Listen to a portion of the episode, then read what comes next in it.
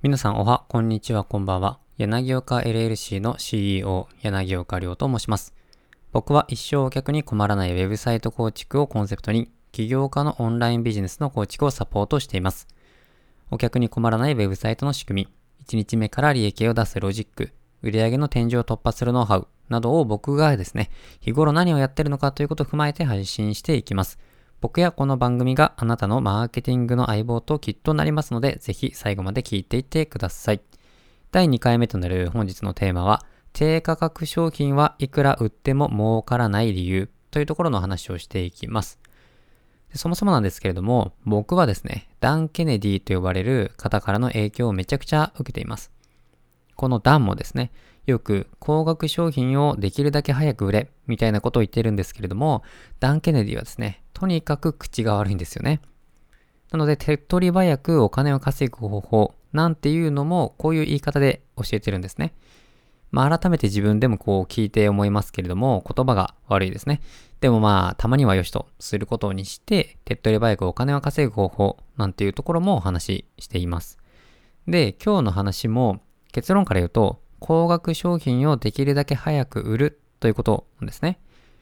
ですが、言うのは簡単ですけれども、実際にやってみるとめちゃくちゃ難しいっていうところでもあります。なるほど。じゃあ早速やってみよう。とならないのがこの話なんですね。やっぱり人間っていうのはお金が絡むと感情的になるので、論理的に行動できるものではないんですね。結果として多くの社長が自分のところの商品を安すぎな価格で売り続けていて、なかなか利益が出せないということがあるんですよ。ぶっちゃけた話、低価格の商品っていうのは、いくら売っても儲からないんですね。低価格商品をいくら売っても儲からない理由っていうのは、そもそも低価格商品っていうのは大量に売らなきゃ商売にならないからなんですね。ということは、大量にお客さんに届けるためのツールが必要になってくるわけですよ。大量のお客さんのサポートももちろん必要になってきます。そうなると、必然的に人を大量に雇わないと仕事が回らなくなっていきますよね。などなど、もろもろを含めてツールとか仕組みと言ってもいいんですけれども、この時点で中小企業だったり、一人起業家の出る幕はないというわけなんですね。極端な話ですけれども、従業員10名の中小企業が、例えば10万人のお客さんを抱えていたとすると、1人当たり1万人のお客さんのサポートをしなければいけないんですね。もちろんお客さん全員にサポートが必要かというとそうではないですけれども、リピートしてもらうためには、そういう観点からは一定数のお客さんには連絡を取り続けなければいけませんから、とんでもなく大変なわけですよ。大量に売るということは、マスマーケット、大企業のような大衆に売っていくっていうようなイメージに近いわけなんですね。コカ・コーラの CM のように認知させて買ってもらうというやり方ですね。だからこそ低価格商品っていうのは大企業にフィットするんですよ。ニッチな市場。大企業がターゲットとしないような狭い市場、ニッチな市場っていうんですけれども、こういったニッチな市場で生きている中小企業とか一人起業家っていうのは高額商品がないと成り立たないと言っても過言じゃないんですね。ちなみに余談なんですけれども、九州にあるとある家屋調査の会社の社長と無料のセッションをした時のお話なんですけれども、やっぱり事業を始める時に安い価格で売る、これを選ぶと苦労するという話が出ました。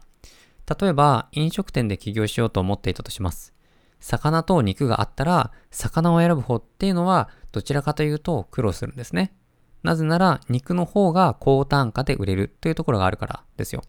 で、僕自身もですね、え、起業家として、一人の社長として、あるいはコンサルタントとして、いろんな社長のビジネスを見てきた結果、安い商品を売っているという社長は苦労しているなというところが印象にありますね。じゃあ、なんでできるだけ早く高額の商品を売った方がいいのかっていうところの話なんですけれども、つまり、どんな商売でも、お客さんの中には一定数は一定のお金を使いたいと思っているからなんですね。そして購入するという行為は感情的な行為になるので、その感情を満たすためなら支払ってもいいと考える金額がお客さんによって違うわけなんですよ。どういうことかというと、同じ業種だったとしても、何パーセントの人は10万円をこれに払いたいと思っていたり、何パーセントかの人はこれには3万円しか払えないんだと思っていたり、何パーセントの人はこれに50万円払えると思っていたりするわけなんですよね。これは面白いことなんですけれども、これってほとんどの場合、商品に支払うのではなく、自分の感情を満たすためにいくら払うのか、ここが買うかどうかを決めるポイントになるわけ。なんですね。例えば、一つのパーソナルトレーニングとしても、自分はパーソナルトレーニングだと思ったら、こう、ライズアップに行って、こう、何十万もかけてやりたいっていう人もいたり、そんなにがっつりやんなくてもいいから安く済ませたいっていう人もいたり、まあ、こういったところですよね。で、パーソナルトレーナーとかそういったところじゃなくて、もう月額1万円とかで、もうその辺のスポーツジムで自分で自主的にやって、なんかこう、無料のなんか体験のやつとか、そういったサポートとかでいいやって思ってる人もいるわけなんですよね。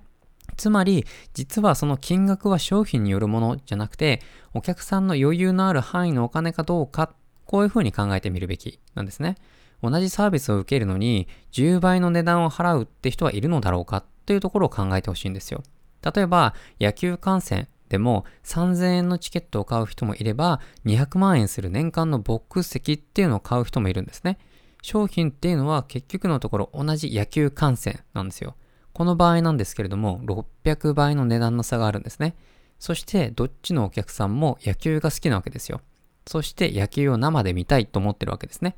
でも、なんで買う値段にこんなに差がつくのかというと、200万円を払う人はお金をたくさん持っているってだけの話なんですね。3000円を払ってるお客さんだって、十分にお金を持っていたら200万円の席を買うかもしれません。もし、これがですね、ボックス席の契約ができる商品がなかったら、本来200万円を払っていた人ってどうなるでしょうか？